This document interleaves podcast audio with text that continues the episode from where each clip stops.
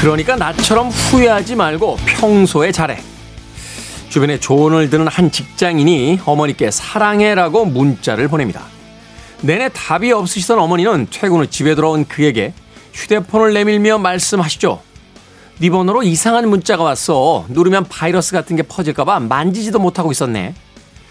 이 일화가 그저 우픈 남의 이야기처럼 들리십니까? 무엇이든 표현하지 않으면 상대가 내 표현을 온전히 받아들이지조차 못하는 날이 오게 될지도 모르겠습니다.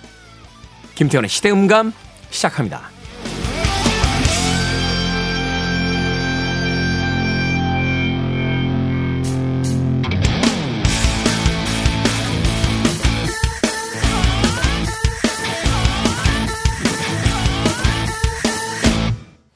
그래도 주말은 온다. 시대를 읽는 음악 감상의 시대음감 김태훈입니다.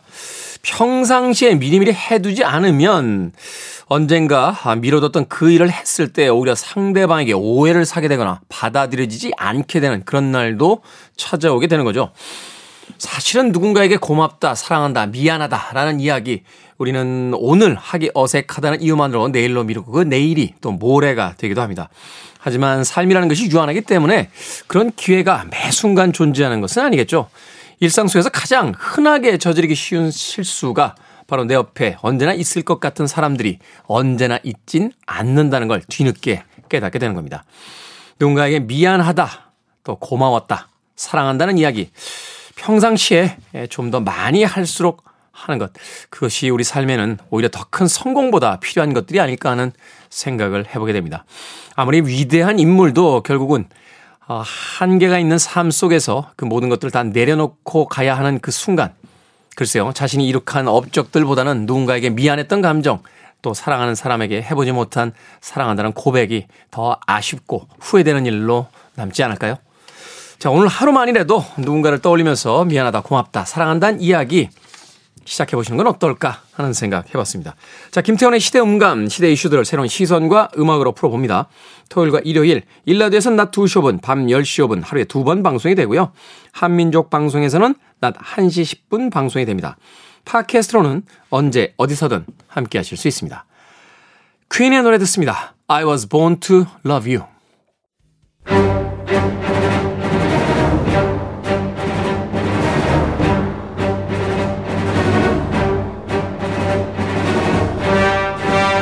지친 몸을 위해 매일 한두 알의 영양제를 챙겨 먹듯이 고단한 마음을 위해서 한 달에 한두 편 좋은 영화 잊지 않고 챙겨보기 어떠십니까? 우리 시대의 영화 이야기, 영화 속의 우리 시대의 이야기, 무비 유한 최강희 영화평론가 나오셨습니다. 안녕하세요. 아, 예, 안녕하세요. 얼마 전에 에스엔에스에 엠비티아이를 공개하셨는데 네네. 결과가 이엔티피. 저도 사실 엠비티아이를 잘 몰라서 찾아봤더니 뜨거운 논쟁을 즐기는 변론가, 발명가형 이렇게 나왔습니다. 아, 그거 맞네요, 진짜. 딱 맞는 느낌인데요. 네네네. 네, 뜨거운 논쟁을 넘어서서 쑥대밭인 논쟁을 즐기는 경우가 네. 이렇게 또 이야기할 수 있죠. 아니, 논쟁이라고 표현해 주셔서 감사합니다. 무슨 사람들은 논란이라고 하더만요. 아니, 그래서 제가 앞에 쑥대밭이라고 얘기 드린 거예요. 하여튼 누군가와 이제 논쟁이 붙는 걸 별로 이렇게 두려워하지 않는 그런 음. 평론가인데. 어, 어떠세요? 이 엠비티아이 보니까 이거 나한테 완전히 들어맞는다 뭐 이런 느낌도 있습니다만 좀 아닌 것 같은데 뭐 이런 부분도 있나요? 어, 거의 한 구십구 점 구 퍼센트는 맞는 것 같던데요, 저는. 오. 예. 그래서 발명가형까지는 잘 모르겠습니다. 근데 뭐 하여튼 만드는 걸 좋아하는 건 사실인데. 발명가형이죠. 뭐 소설도 쓰셨고 또 영화도 만드셨고 하니까. 아, 그 너무 게을러가지고 사실 제가 창작자로서의 자격이 별로 없다 이렇게 좀 반성을 하고 있는데요. 네. 그러나 논쟁을 좋아한다. 이건 정말 맞는 것 같아요. 어, 네. 그렇죠. 네. 논쟁거리가 아닐 수도 있는 것도 한번 좀 꼬아서 음. 어, 논쟁을 해보자라고 제안하는 음. 그런 어떤 스타일이 있으시기 때문에 사실 근데 어, 논쟁을 너무 두려워하는 것도 평론가의 태도에서는 맞지는 않는 것 같아요. 어, 세상에 계속 화두를 던지는 것이 하나의 또 이제 직업이니까. 아, 예, 예, 예. 어. 저는 뭐 제 나름대로는 평론가로서 어떤 이슈나 아젠다를 만들어서 던지고 또 그와 관련해서 논객들과 찬반 토론을 하고 음. 어, 뭐 이를테면 근루도 사실은 논쟁할 수 있거든요. 네, 그렇죠. 이런 것들을 하는 게 이제 우리의 임무라고 생각하는데 어느 순간부터 제가 싸움을 걸면 피하더라고요. 몇 번 제가 유명하신 다른 뭐 평론가들이나 뭐 이런 분들한테 도전장을 내밀었거든요. 예, 도전장을 내밀었는데 응답이 없어요. 그래서 이게 뭐 어떻게 된 건가 했는데 내가 아, 누구라고 말씀을 못 드리겠습니다만 아무튼 네.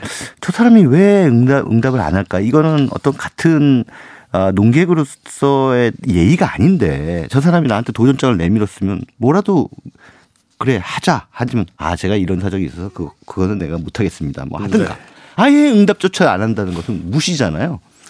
청취자분들께서 좀 오해하실까봐 제가 어, 밝히면 저는 아닙니다. 왜냐하면 저는 유명 평론가에서 배제됐기 때문에 예, 최강희 씨에게 의해서 그렇기 때문에 아, 저는 아니라는 점 다시 한번 음. 이야기를 드리겠습니다. 자, 오늘 소개해 주실 영화 어떤 주제로 또 어떤 영화들 골라오셨습니까? 네, 뭐 겨울로 가고 있나요? 지금 겨울이죠, 날씨가 너무 겨울. 따뜻해가지고 어, 날씨가 뭐 십이월달에 예. 따뜻하긴 했습니다만 그래도 겨울이죠. 예. 가을에서 겨울로 넘어가고 있는 시즌이라 이게 이러, 오늘 주제가 사실 어울릴까 좀 고민을 했는데 그러나 뭐 이제 엔데믹 시대라고 하죠. 그, 그 코로나 때문에 뭐 여행들 가고 싶지만 못 가고 뭐. 많이들 이렇게 자중했는데 이제 서서히 그런 것들이 풀려가니까 이제 좀 어디를 좀 갈까라고 이제 고민하시는 분들도 계실 것 같은데 음. 그런 차원에서 여행 떠나게 하고 싶, 연애, 여행을 떠나고 싶게 만드는 그런 영화들을 한번 골라봤습니다. 여행을 떠나고 싶게 만드는. 네네네. 최근에 이제 해외 여행이 조금씩 풀리기 시작하면서 어, 굉장히 많은 분들이 그 비행기를 타고 어, 지난 이 년 동안 이제 가지 못했던 나라들로 향하는 그런 모습들을 볼 수 있는데 자 오늘 그런 시기에 여행을 가고 싶게 만드는 여행을 떠나게 아, 하게 만드는 어, 그런 영화들 만나보도록 하겠습니다. 그 첫 번째 영화 어떤 영화입니까? 네, 에, 오래전 영화죠. 뭐 벌써 이십칠 년 전 영화가 됐는데. 아, 그렇게 오래됐나요? 네네. Before Sunrise라고 하는 영화입니다. 음. 뭐 이 방송 들으신 분들 가운데서는 보신 분들도 많겠습니다만, 네. 어, 제목이라도 한두 번 들어보신 분들이 아마 대다수가 아닐까 이런 생각이 듭니다. 비포 선라이즈, 태양이 뜨기 전에라고 음. 이제 번역할 수가 있겠는데. 일출 전에죠? 네네. 네. 어, 에단 호크와 줄리 델피가 주인공을 맡은 여행지에서의 하룻밤 사랑이라고 하는 그 부제를 딱 붙이면 딱 좋을 것 같아요. 네. 네. 그 에단 호크가 이제 영화 속에 있던 제시. 지금 에단 호크는 나이가 꽤 들었습니다만 이때만 해도 정말 어마어마하게 풋풋했어요. 당대의 청춘 스타였죠. 예, 예. 그냥 미소년 딱 그렇게 예, 이름을 붙이면 될 것 같은데. 이 당시 인기가 막 레오나르도 디카프리오 못지 않았을걸요. 그럼요. 어, 뭐 리얼리티 바이츠나 이런 데서 나왔을 예, 때 보면 정말 예. 너무 예쁘게 생겨서. 네, 네. 그리고 이제 여주인공은 줄리 델피죠. 그 프랑스 태생의 여배우죠. 네. 그래서 그런지 영화 속에서 이제 프랑스인으로 등장합니다. 아, 또 실제로 프랑스인이고요. 네. 어, 불어도 여기서 가끔 하는데 그래도 영어 택 굉장히 잘해요. 음. 뭐 거의 네이티브 스피커 수준으로 하기 때문에 이 영화에 출연을 한 것 같습니다. 네, 아무튼 이 에단 호크와 이제 줄리 델피가 한 열차에 타요. 음. 왜 유럽은 이 국가 간 이렇게 뭐 대륙 횡단 열차도 아니고 그 뭐라 그러죠? 인터 네, 뭐라고 해야 되나? 하여튼 국가의 경계가 없잖아요. 그 열차가. 그렇죠. 그냥, 그냥 뭐 우리나라처럼 그렇게 이 아시아권처럼 이렇게 예. 복잡한 어떤 통관 속에 있는 게 아니잖아요. 예, 기차 타면 예. 이제 그냥 뭐 이유 예, 예, 그냥 예. 돌잖아요. 어, 당시에 유레일이라고 뭐 하나요? 유레일, 뭐 유로스타, 유로레, 뭐 유로레일, 뭐. 유로스타. 예, 예. 요런 열차 타면은 뭐 이웃 나라로 그냥 금방 가버리고 런던에서 파리까지 그냥 기차 한 번 가고 네. 뭐 이런 그 상황인데 여기에서 이제 어 이 제시가 비엔나행 기차를 탑니다. 비엔나행. 예, 비엔나행 기차를 타는데 이제 같은 칸에 셀린이라고 하는 여성이 이제 이 여성은 파리까지 가는 그래서 음. 행선지가 서로 다르긴 합니다만 또 같은 열차예요. 그러니까 중간에 비엔나에서 먼저 내리겠죠. 제시가 먼저 내리는데 어, 내리기 전에 짧은 어떤 그 만남을 갖습니다. 근데 하필 이게 이제 어떻게 되는 거냐면 모든 만남은 다 우연이에요. 그 제시가 책을 읽고 있는데 옆에 앉아 있는 두 부부가 어마어마하게 시끄럽게 부부싸움을 하고 있는 거예요. 음. 그러니까 셀린. 셀린 여성 셀린이 이제 조용한 자리로 이동하려고 뒤로 가고 있는데 슬쩍 제시를 보고 그 옆에 앉네요. 음. 은큼하게도. 그러니까. 은큼하다니요. 약간 이 제시를 옆자리는 비어 있는데 그 옆자리에 바로 앉기는 좀 그렇고 네. 건너편 자리에 앉아요. 건너편 자리에 앉으니까 또 옆에 풋풋한 어, 젊은 아가씨가 앉으니까 또 네. 제시 가만히 있을 수 있나요? 한번 딱 쓱 보죠. 그럼 영화에서는 꼭 시선이 마주칩니다. 음. 시선에는 왜 이렇게 쉽게 마주쳐? 그 다음에 시선이 마주쳐요. 마주치면은 음? 눈인사 한번 하고 침묵 속으로 빠져들면 될 일. 네. 우리의 현실에서는 그렇게 되죠 대부분. 음. 말을 걸지는 않아요. 그렇죠. 영화 속에서는 꼭 말을 걸어요. 뭐 읽으세요? 뭐 이러면서. 네. 이것부터 이제 거의 가장 자연스러운 어떤 작업 멘트죠. 뭐 읽으세요? 그러면 이제 아, 뭐 읽고 있습니다. 그러면 꼭 또 그거를 자기도 읽었어 예전에. 그래서 아, 그 작가 저 좋아해요. 막 이러면서 네. 서로 이제 공통점을 찾아가는 거죠. 영화 얘기 아니라 그 최강희 평론가 개인적 얘기 아닙니까? 너무 신나서 이야기하시는데요. 아니 그래서 이제 그 뒤를 아주 간략하게 설명을 해드리자면은 네. 뭐 그래서 이제 비엔나에서 어, 제시가 내려야 하는데 이제 셀린한테 아주 급작스러운 그 제안을 하죠. 여기서 같이 내리자. 같이 내리자. 네. 나 내릴 때도 같이 내리자. 음. 너 다음 열차 타고 파리 가면 되지 않냐. 그렇죠. 이게 이제 네. 패스를 끊어놓으면 그 며칠 동안은 계속 네. 그 라인에 있는 열차를 탈 수 있으니까. 네. 네. 어. 그래서 이제 비엔나에서의 긴급 데이트를 이제 성사시키죠. 음. 처음 만난 여성과. 예. 네. 이제 요렇게 해서 비엔나에 내려서 비엔나 거리를 돌아다니면서 이 두 사람이 많은 대화를 나눕니다. 네. 사실상 뭐 이 비포 선라이즈는 남녀 주인공의 대화가 전부다.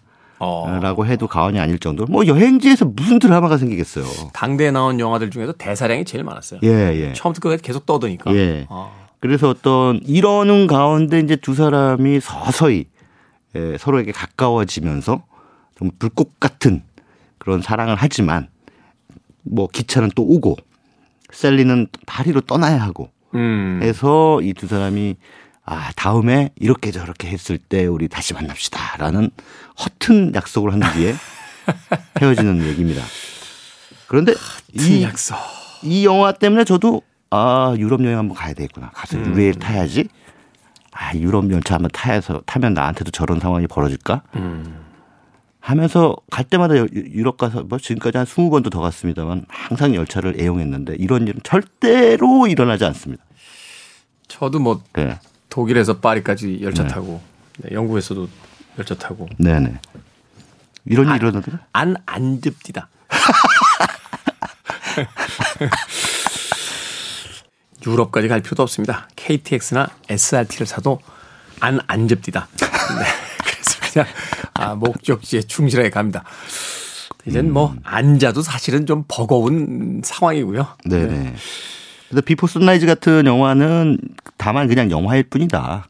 실제로 여행지에 가서 이러한 로맨틱한 상황은 벌어지기는 매우 힘들지만 어찌됐든 어 뭐 이런 이 영화를 이렇게 떠올리면서 그냥 조금 용기를 내서 옆에 어떤 이성이 어, 우리말을 못하는 이성이 이렇게 앉아있다면 뭐 안 되는 영어로라도 음. 한번 이렇게 툭 하고 말을 걸어보시면 어떨까.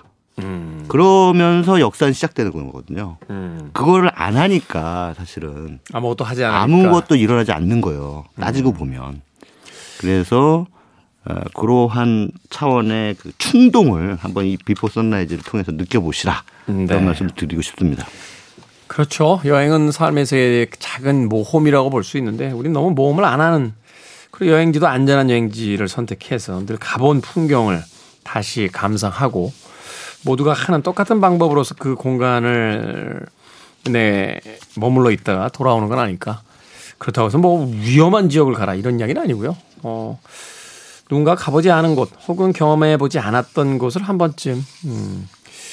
가보는 것. 사실은 어떤 일이 벌어지는 게 꼭 중요한 게 아니고요. 벌어질지도 몰라 하는 그 설레임 자체가 이 여행을 또 행복하게 만드는 게 아닐까 하는 생각 해봤습니다. 자, 여행을 가고 싶게 만드는 영화들 그 첫 번째 비포 선라이즈 이야기 들었고요. 음악 한 곡 듣습니다. 어, 비포 선라이즈에 나왔던 곡은 아니고요. 어, 비포 선셋에 아마 수록됐던 거로 기억을 합니다. 주연 배우인 줄리 델피가 직접 노래를 불렀습니다. A Waltz for a Night. 줄리 델피의 A Waltz for a Night 듣고 왔습니다. 김태훈의 시대음감, 최강희 영화평론가와 함께 우리 시대의 영화 이야기, 무비 유환. 여행을 가고 싶게 만드는 영화들, 여행을 꿈꾸게 만드는 영화들 주제를 가지고 영화 만나보고 있습니다. 그 두 번째 영화 어떤 영화입니까? 네, 그 우디 알렌 감독의 영화고요. 그 Midnight in Paris라고 하는 제목의 작품입니다. Midnight in Paris. 예, 이천십이 년경에 이제 우리나라에서 개봉을 했는데요. 에, 제목 그대로 파리에서의 한밤중, 음. 한밤중의 파리, 뭐 이렇게 번역을 하면 될 것 같습니다. 오웬 윌슨이 영화의 주인공인데요. 자기 약혼녀하고 이제 파리에 왔다가 어, 이 사람 작가예요. 네. 근데 이제 뭐 이렇게 약혼녀가 약간 속물 저기 속세의 어떤 논리에 이렇게 찌든 음. 뭐 그런 여성으로 등장을 하고 사실 그냥 요새 흔히 볼 수 있는 우리들의 모습인데. 네네네. 네. 그리고 또 여기 장인 장모 될 사람들도 같이 와 있어요. 음. 장인 장모들은 사실은 이 주인공을 별로 이렇게 달갑지 않아요. 탐탁치 않게. 네, 탐탁치 않다. 딸이 좋아한다니까 뭐 네네. 반대는 안 합니다만 예. 굳이 뭐 이런. 예, 이런. 예, 예. 음. 왜냐하면은 뭐 글 써가지고 뭐 얼마나 돈을 벌겠어. 음. 먹여는 살겠어. 뭐 이런 걱정이겠죠. 근데 이 사람들은 나름대로 또 돈이 많아가지고 그 파리에서의 그 소위 상류층 문화. 그냥 비싼 호텔에서 묵고 음. 또 그 호텔의 루프탑에서 벌어지는 와인 파티에 참석을 하고 음. 그 와인 파티 한번 가려고 또 명품 드레스를 사고 뭐 이런 음. 사람들입니다. 근데 이제 길은 그 주인공은 안 맞는 거죠. 이런 스타일이. 예. 아, 왜 파리까지 와가지고 저렇게 돈 자랑들을 해다. 뭐 이러면서. 이 사람은 파리, 이 사람에게 파리는 그런, 어, 우아하고 럭셔리한 라이프를 즐길 수 있는 곳이 아니라. 네. 정말 예술 거장들의 어떤 흔적을 볼 수 있는. 음. 예. 그들이 한참 파리 거리를 배회하던 시절에 어, 상황들을 이렇게 상상하는 것만으로도 너무 막 짜릿짜릿한 그런 어, 전율이 있는 그런 공간이 바로 파리예요. 우리도 사실 이제 여행 가면 네. 그런 여행을 가끔 하지 않습니까? 뭐 여기는 뭐 모차르트의 생가가 있다. 또 뭐 하르키가 자주 갔던 커피바가 있다. 네. 뭐 어, 어떤 작품을 볼 수 있는 미술관이 있다. 뭐 이런 어떤 여행들을 주로 많이 그렇죠. 기획 그렇죠. 계획을 하는데요. 네. 그래서 이 뭐 길한테는 그런 그 이 파리의 골목골목 거기 돌멩이 하나라도 음. 너무 아름다운 곳이 바로 파리입니다. 근데 이제 이 영화는 또 트릭을 하나 쓰죠. 어 이제 밤거리를 산책하기를 좋아하는데 길이 혼자서 혼자서 이렇게 밤거리를 배회하다가 갑자기 막 마차 같은 게 그 조그만 자동차가 음. 옛날식 자동차가 한 대 앞으로 딱 지나가더니만 타 그러는 거예요. 걷자걷자. 네. 그래서 뭐 이게 뭐지 하고 탔는데 그 자동차를 타고 도착한 곳이 바로 천구백이십 년대 살롱이에요. 그러니까 시간 여행을 간 거죠. 타임머신이 된 거죠. 네. 그 자동차가. 그 자동차가 타임머신이 된 거고 거기에 타고 있던 사람은 또 어마어마한 작가. 음. 그 살롱에 들어갔더니 해밍웨이가 옆에서 술 마시고 있고 뭐 이런 거예요. 뭐 피카소가 이렇게 쑥 지나가고. 네. 그러니까는 이제 완전히 이 사람 입장에서는 어마어마한 상황이 벌어진 거죠. 뭐 말하자면 이제 꿈의 낙원에 들어온 거죠 지금. 예. 네. 뭐 살바드로 달리니 뭐, 뭐 무슨 이런 어마어마한 작가 자기가 숭앙해 마지 않던 음. 그런 사람들이 그 살롱에서 그냥 이 옆집 아저씨들처럼 그냥 앉아서 예, 술 마시면서 이 수다를 떨고 있는 거죠. 네. 그러니까는 너무 좋은 거예요. 그래서 이제 아, 밤 열두 시에 여기에서 기다리면 그 차가 오고 그 차를 타면 나는 천구백이십 년대 에, 정말 아름다웠던 파리로 가는구나. 음. 가서 그 전설적인 예술가들과 함께 뭔가 인간과 세상 혹은 예술의 아름다움에 대해서 논할 수 있겠다. 이래서 이제 맨날 가는 거죠. 음. 어이, 얼마나 가보고 싶겠어요. 네, 사실은 네. 모두가 꿈꾸는 어떤 시간 같은 게 있잖아요. 저도 사실은 타임머신이 있다면 언제로 가고 싶냐라고 물어보면 음. 육십 년대 런던 같은 곡들, 음. 막 비틀스와 롤링스톤스가 있고 막 지미 핸드릭스가 여기저기 아, 있어 네. 막 그 연주를 하고 있고, 아. 막 앤디 워홀이 막 그 콜라병을 막 찍어내고 있잖아. 아. 그런 그런 어떤 시대로 가보고 싶다 하는 욕망이 있잖아요, 누구나. 그렇죠. 음. 그러면 런던 같은 데 가면은 진짜 막 천구백육십 년대의 런던을 확 막 상상하십니까? 하게 됐던 것 같아요. 음. 그 어, 꽤 오래전인데 음. 런던에 갔을 때 그 이엠아이라고 하는 그 음반 회사의 건물에 음. 갔는데 그 옥상이 비틀스의 마지막 공연을 때 루프트탑이에요. 아. 올라는 못 가봤는데 그 먼 발치에서 이렇게 쳐다보는데 야 저기서 천구백육십구 년도에 비틀스가 공연을 음. 했구나 뭐 이런 생각도 했었고 음. 또 리버풀 같은 곳에 가면 이제 뭐 페니레인이라는 실제 거리 뭐 스트로베리 필즈라고 하는 그 장소 뭐 이런 데 가게 되면 사실 음. 옛날 생각나죠. 음. 그래서 뭐 어, 어느 도시를 가든 그렇게 자기가 생각하는 어떤 그 문화적인 어, 부분에서의 호기심을 충족시켜 줄 수 있는 음. 어, 이런 것들이 흔적들이 많이 남아 있는 곳이 저는 좋은 것 같아요. 음. 근데 어쨌든 파리나 런던 다 어, 진짜 근대적인 것들 뭐 이런 것들이 문화유산들이 많이 남아 있잖아요. 그래서 그냥 어 저기가 뭐 이를테면 파리 같은 데 가보면은 뭐 빅토르 위고의 집이 있잖아요. 그래서 그 빅토르 네. 위고 집, 저기가 박, 빅토르 위고 집이야. 그러면은 들어가서 뭐 빅토르 위고의 서재도 보고 음.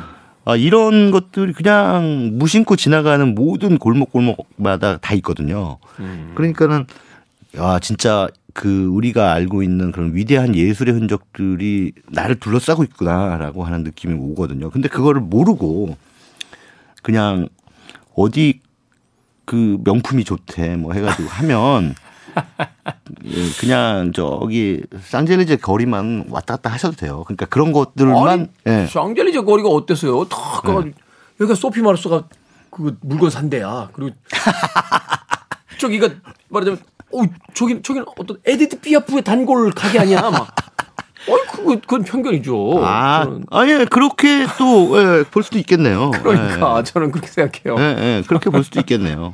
근데 이제 저는 이 제가 이제 미드나잇 인 파리를 여행 떠나게 하고 하게 만드는 그런 영화다라고 이제 표현을 한 것은 그렇게 여행 가서 그냥 그 여행지의 예, 문화적인 역사 아 이런 것들에 관심을 가져보면 그냥 표면을 이렇게 훑어보는 것하고는 다른. 그런 어떤 여행의 참맛을 느낄 수가 있잖아요. 네. 그런 차원에서 이 미드나잇 인 파리가 이제 그 우리한테 주는 또 다른 충동이 있다는 거죠. 음. 예전에 제가 그 어 작가분들하고 프라하에 간 적이 있었는데, 프라. 예, 예. 근데 저는 사실은 그때 당시만 해도 이렇게 뭐 이 문학적인 어떤 그 소양이 적었어요. 근데 이 두 분은 너무 너무 이 카프카를 좋아했어요. 네. 카프카의 생가를 찾아, 찾아서 프라하에 간 거예요. 그래서 저는 뭐 멋모르고 그 사람들 따라갔다가 카프카 생가래요. 어디가. 근데 네. 뭐 아무, 무슨 카프카 생가라고 써져 있는 것도 아니고 뭐. 그냥 그 뭐, 조그만 문패 같은 하나 이렇게 붙어있지 않아요? 네네. 뭐, 네. 뭐 그냥 사람들이 지나다니는 일반적인 거리의 한 집이에요. 음. 그냥 평범한 다른 옆에 있는 집하고 거의 대동소이한 그 집 앞에서 세 시간 동안 사진을 찍는 거예요. 이 두 사람의 작가가. 아, 나 지금 막 빨리 좀 갑시다. 뭐 그렇게 지루하게 막 이래. 저는 거기서 막 졸라댔죠. 네. 나중에 제가 이제 카프카의 문학 세계에 좀 흠뻑 빠져든 뒤에 제가 그때 얼마나 무식한 짓을 했는지 나중에 이제 깊이 반성을 했습니다. 아니 근데 그건 사실 네. 자기의 취향이라든지 이런 게 맞아야지 그게 기념이 되는 거지. 네네네. 관심 없는 사람들에게 그게 무슨 기념이 사실 되겠어요. 그러니까 그건 뭐 그 네. 당시도 옳고 나중도 네. 옳았다 이렇게 볼 수 있는 거죠. 아 그렇죠. 그런데 네. 만약에 제가 그때 그 카프카에 대해서 조금 관심이 있었다면 음. 거기가 얼마나 저 사람들이 왜 저렇게 반응하는지 음. 정도는 충분히 이해하겠죠. 근데 저는 그때 전혀 이해를 못했거든요. 이 사람들 지금 왜 이러는 거야. 이 소중한 여행지에 와서 세 시간이나 쓰고 있고 빨리 저기 프라하 성에 올라와서 멋있는 풍광 앞에서 사진 찍어야지 막 이랬단 말이에요 저는. 네. 근데 그 사람들 입장에서는 제가 무식했던 거죠.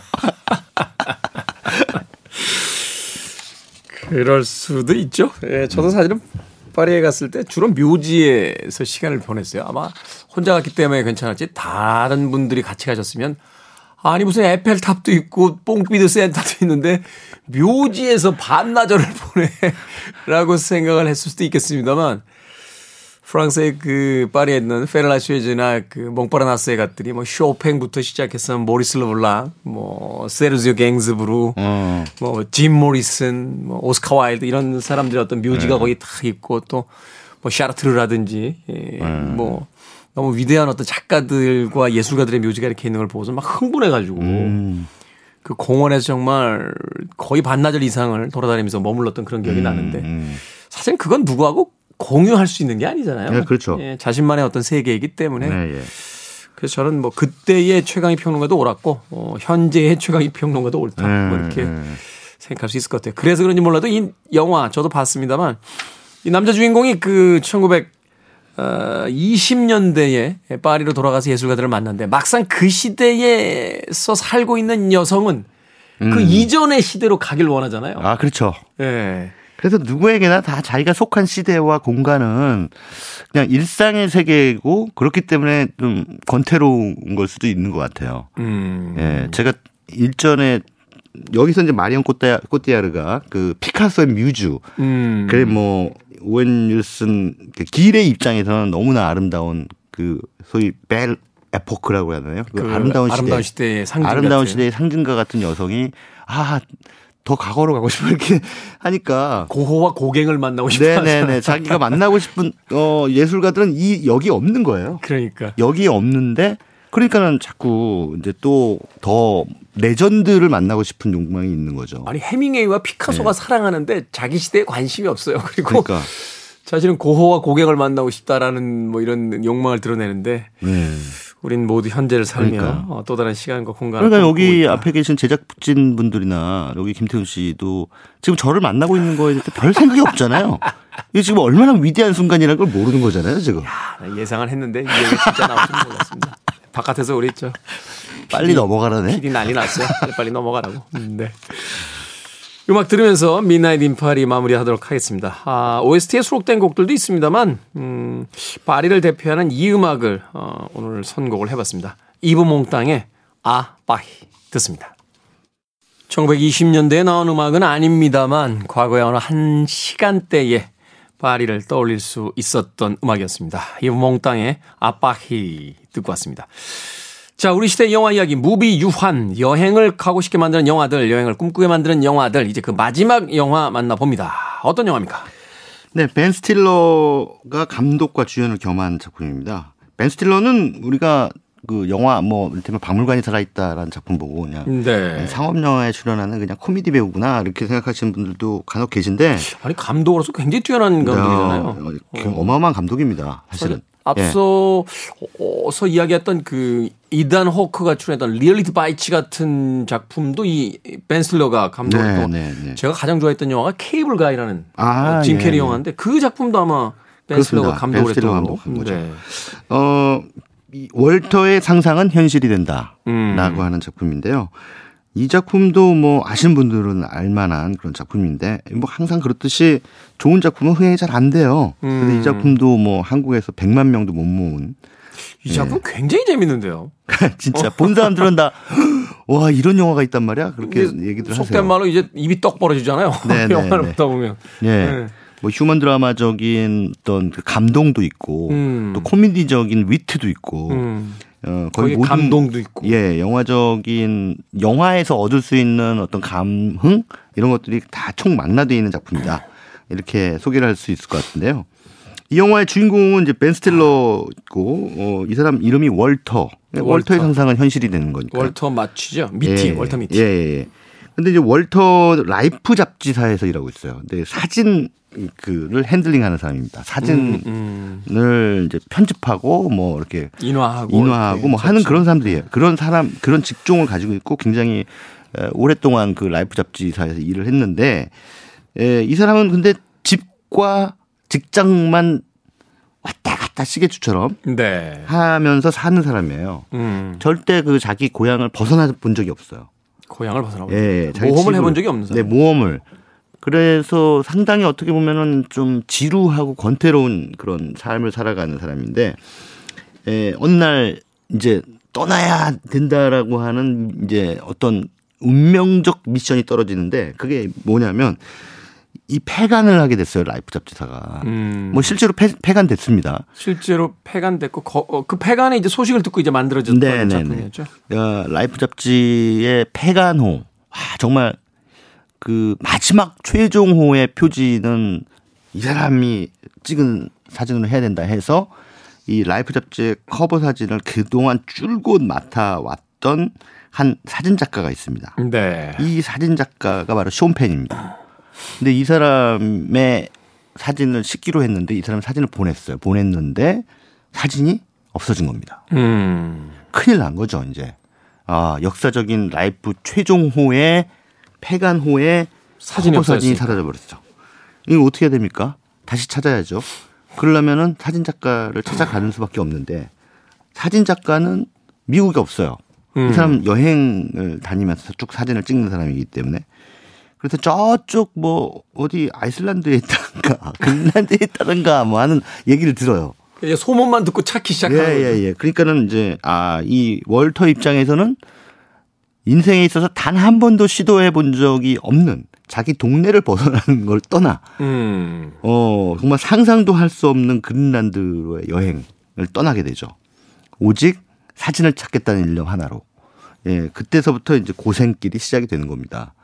그래서 여행이라고 하는 말은 이 트러블 우리가 트러블이라고 그러잖아요. 그게 이제 그 고생이라는 뜻이라고 합니다. 원래. 트러블. 네. 예, 예. 음. 트러블. 흔히 그래서 얘기하는 트러블. 뭐, 예. 뭐 유래됐다 뭐 그런. 예, 예, 예. 일, 고된 노동 뭐 이런 이런 그 어원을 가지고 있대요. 그래서 우리 뭐 집 떠나면 고생이다라고 하는 말이 그 맞는 거예요. 항상 여행을 가서 고난을 겪게 되고 근데 그러한 고난을 통과하면서 사람은 또 성장하거든요. 변화하고 성장하죠. 예, 예. 음. 그래서 근데 이제 어느 순간부터 우리가 그 소위 항공 산업이 발달하고 또 여행 패키지들이 음. 발달을 하면서 어 사람들이 자주 가는 여행은 그냥 집에서의 안락함을 여행지로 옮겨가는 것일 뿐이다. 라고 하는 그런 지적도 있거든요. 그 사실 이제 여행에 관련된 영어 단어가 꽤 많잖아요. 뭐 투어도 있고 사이트싱도 있고 뭐, 예, 뭐. 예. 말하자면 이제 우리가 원래 알고 있던 여행의 개념에서 이제 벗어나서 뭐 안락한 그냥 네. 또 다른 공간 이동 뭐 이런 그렇죠. 거 이런 거로 생각을 하는 거죠. 예, 예. 근데 우리가 뭐 너무 위험한 그런 곳으로의 여행을 뭐 권장할 수는 없어요.